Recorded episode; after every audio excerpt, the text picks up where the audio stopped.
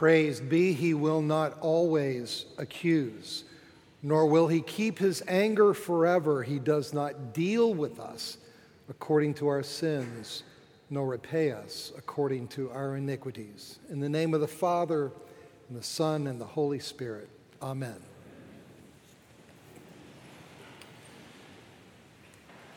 Well, sigh of relief. This has been a week dominated by one weather event with wildly different outcomes for different people. In the Caribbean, Irma brought utter devastation. Throughout Florida, Irma produced a wide range of experiences from, from loss of life to simply, well, I'm glad that's over, from being on one side of the street where there was no loss of power to being on the other side of the street where it's a week later and you're still waiting for power. For almost everybody I've talked with, there's one common factor. It's been a wearying week. We're tired.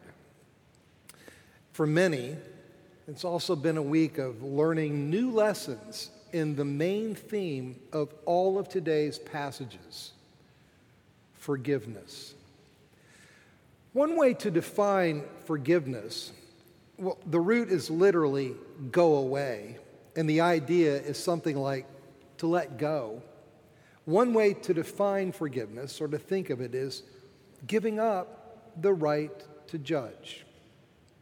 Now, that can be as basic as recognizing something about our relationship with God.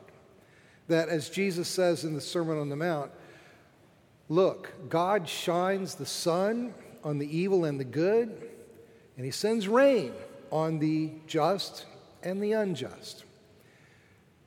That means when either the sun or the rain is extreme, we have to give up the right to figure out exactly why and instead seize the opportunity which is the point in Jesus' mentioning of the rain and the sun in the Sermon on the Mount, to show an indiscriminate love love for neighbor,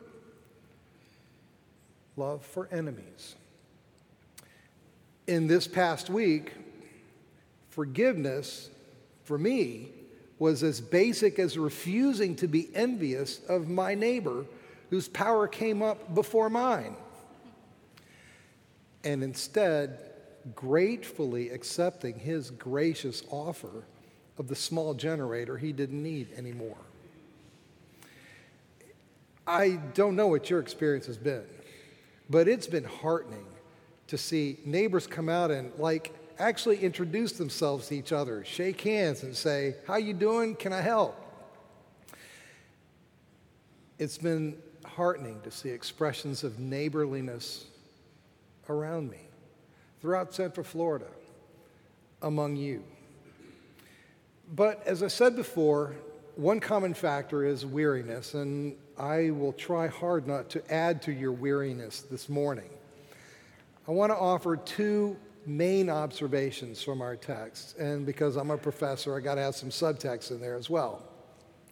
First main observation Scripture's whole story is a story of forgiveness, of letting go, of our giving up the right to demand repayment when we've been wronged, and letting go of the need sometimes for answers to injustices, to let go of the need for an answer to every injustice that we see or experience. And we can do that for two basic reasons. We can let go in the first place because of a certain perspective that we are given.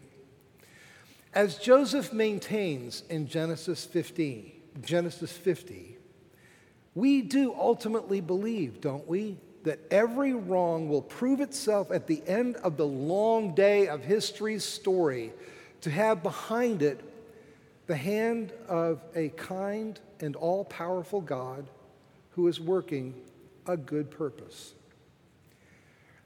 I don't have to have all the answers because I know the one who does.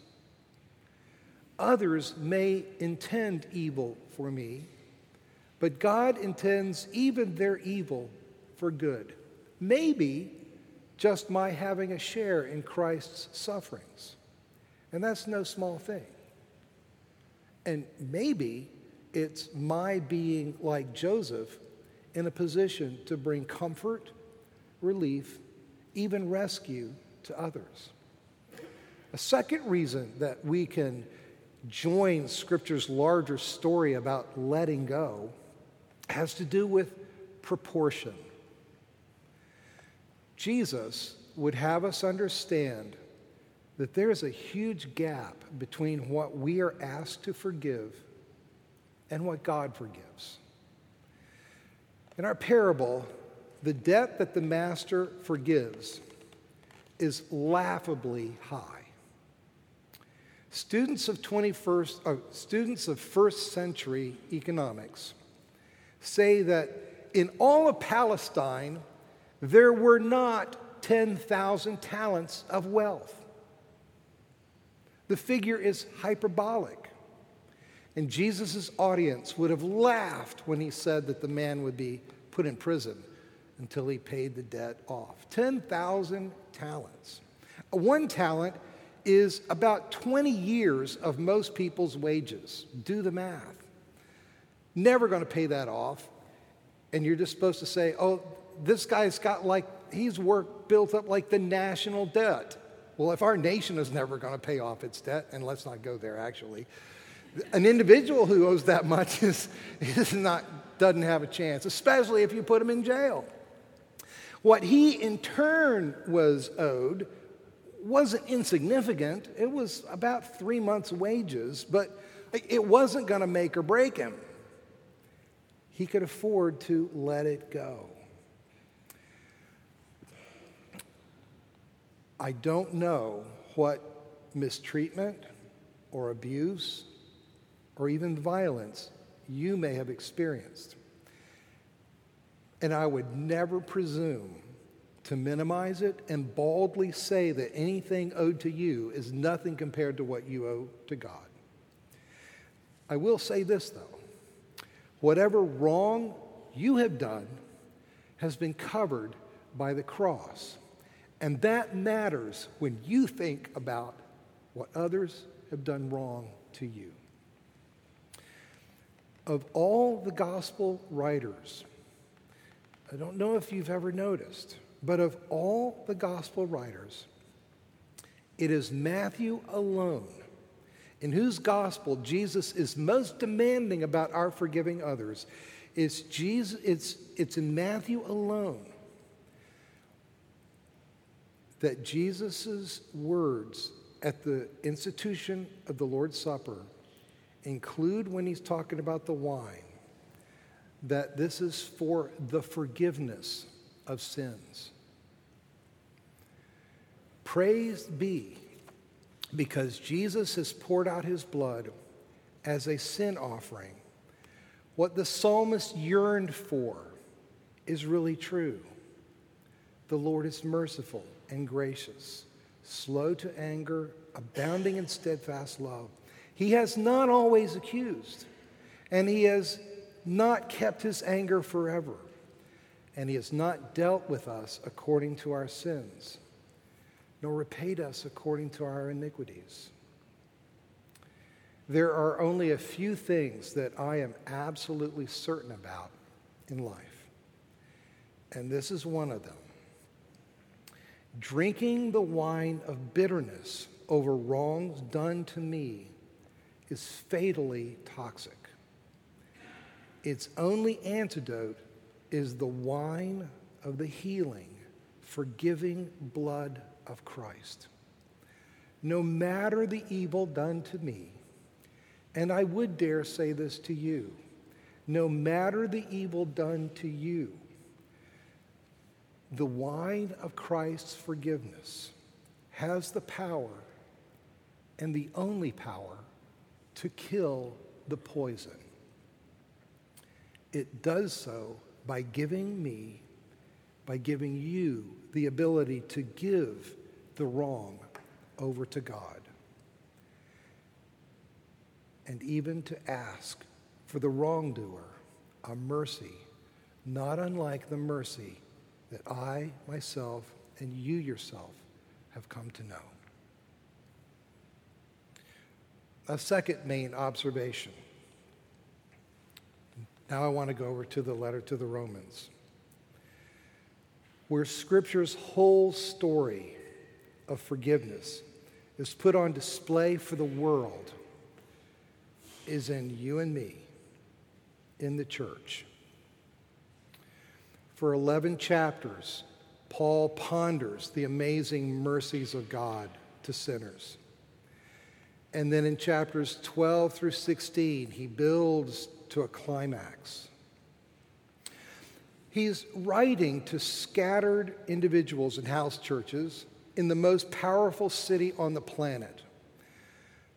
A city that holds a vast empire together by the power of its military, the efficiency of its transportation network, and over time, the working out of one of the most sophisticated systems of justice the world has ever seen.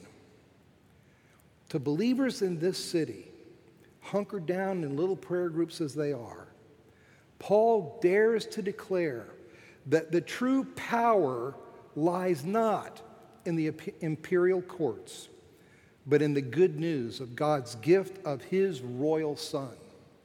Jesus' death to reclaim sinners from the enslavement of sin, and his return from the dead to lead those he has rescued into newness of life and the glory that is everlasting.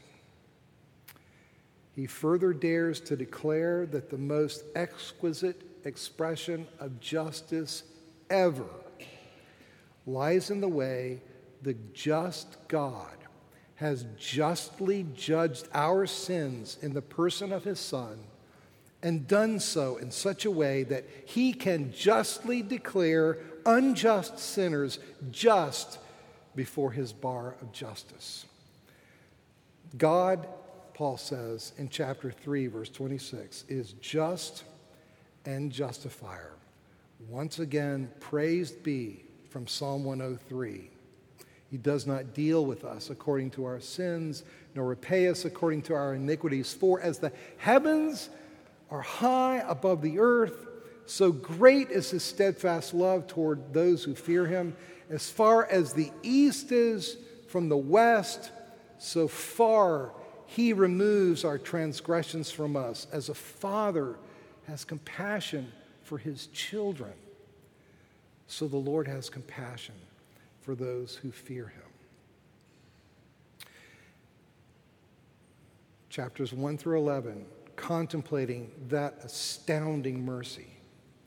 And then in chapters 12 through 15, Paul pr- provides a stunning vision of what these justified sinners, as what we have since come to confess to be one holy Catholic and Apostolic Church, what we offer the world as proof of God's power and justice. We are called to be and gifted to be a people who offer our bodies as living sacrifices, who with renewed minds do not count ourselves more important than we ought, who revel, revel in the oneness that is expressed precisely in the differences of our giftedness, who compete with one another only in the showing of honor to one another, who share the burdens of our Christian and non Christian neighbors who refuse vengeance but overcome evil with good, who pay taxes and show respect for authorities who keep peace. And then, almost as though Paul anticipated that his one holy Catholic church, a community of justified sinners, would need these words, he says, Welcome one another and not just so you can argue with each other.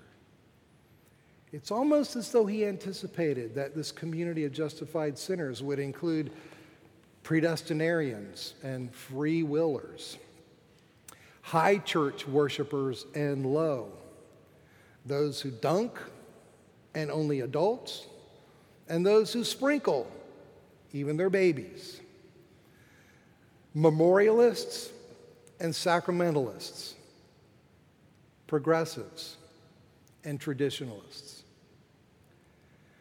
And so in this letter, Paul takes up one last issue how to stay at one table when you're not quite sure about some of the people who are at the table.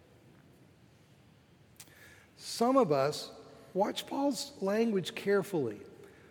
Some of us, Paul says, are tempted to despise others because they're not progressive enough. Oh, you're hung up on that? Oh, get over it. They despise because, in their perception, the non progressives haven't seen the full implications of Christ's coming for the created goodness of all food and drink and the equal holiness of all days. Others of us are tempted to judge others because they're not conservative, conservative enough. You go that route and you're on a slippery slope and you're going to be in trouble. Some of us are tempted to judge because we perceive the non conservatives as not respecting the connotations to pagans of eating things sacrificed to pagan gods. And we don't think that they understand the symbolic power of setting aside one day to consecrate the whole of time. The body of Christ, as Paul sees it, is comprised of bolder consciences and more conscience and more cautious consciences. And it seems like he thinks we need each other. And that the body of Christ receives fuller expression for our welcoming one another to the table. Forgiveness here means giving up our expectations of what a community of justified sinners what one holy Catholic and Apostolic Church has to look like. So much more needs to be said than I can say at a brief homily. And over time, let us, let us please work together to figure out how to say what needs to be said and how to live this out. Paul tells us to welcome one another as Jesus has welcomed us. And in doing so, he would have us, I think, do at least two things. One, believe the best for and about one another. He says every person's going to stand and give account. And then, remarkably, he says, the Lord will enable them to stand. Verse 4. People who Believe the best for one another. For God will enable them to stand. And second, he says each one of us will be held to account. Each one. And that means each of us has a real high responsibility to work, study, converse with one another, and pray towards the most responsible positions we can attain. For each of us, he says in the last verse of today's passage, will be accountable to God. And then, as he says later in verse 22, the faith that you have, have as your own conviction before God. I don't think there's a better way to close a mini series on Paul's letter to the Romans than to go t- to a passage toward the end of chapter 16, where Paul offers his own doxology to the Lord. Now, to God who is able to strengthen you according to my gospel and the proclamation of Jesus Christ, according to the revelation of the mystery that was kept secret for long ages, but is now disclosed, and through the prophetic writings is made known to all the nations according to the command of the eternal God, to bring about the obedience of faith to the only wise God through Jesus Christ, to whom be the glory forever. Amen.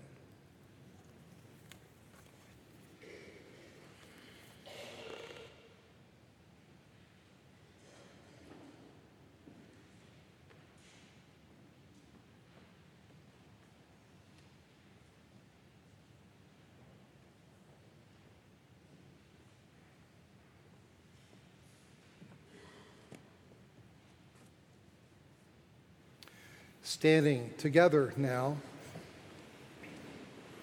let us confess this faith that we seek to obey using the words of the Nicene Creed, page 358 in the Book of Common Prayer.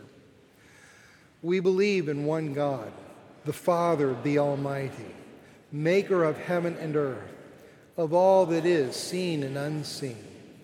We believe in one Lord, Jesus Christ, the only Son of God eternally begotten of the Father, God from God, light from light, true God from true God, begotten, not made, of one being with the Father.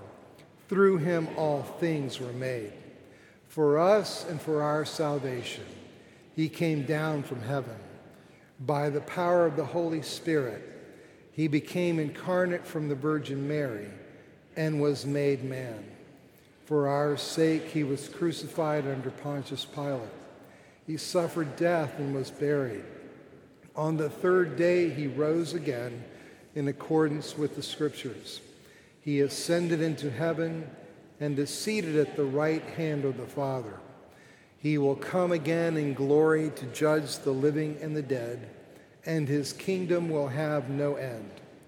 We believe in the Holy Spirit the Lord, the giver of life, who proceeds from the Father and the Son. With the Father and the Son, he is worshiped and glorified. He has spoken through the prophets. We believe in one holy Catholic and Apostolic Church. We acknowledge one baptism for the forgiveness of sins. We look for the resurrection of the dead and the life of the world to come. Amen.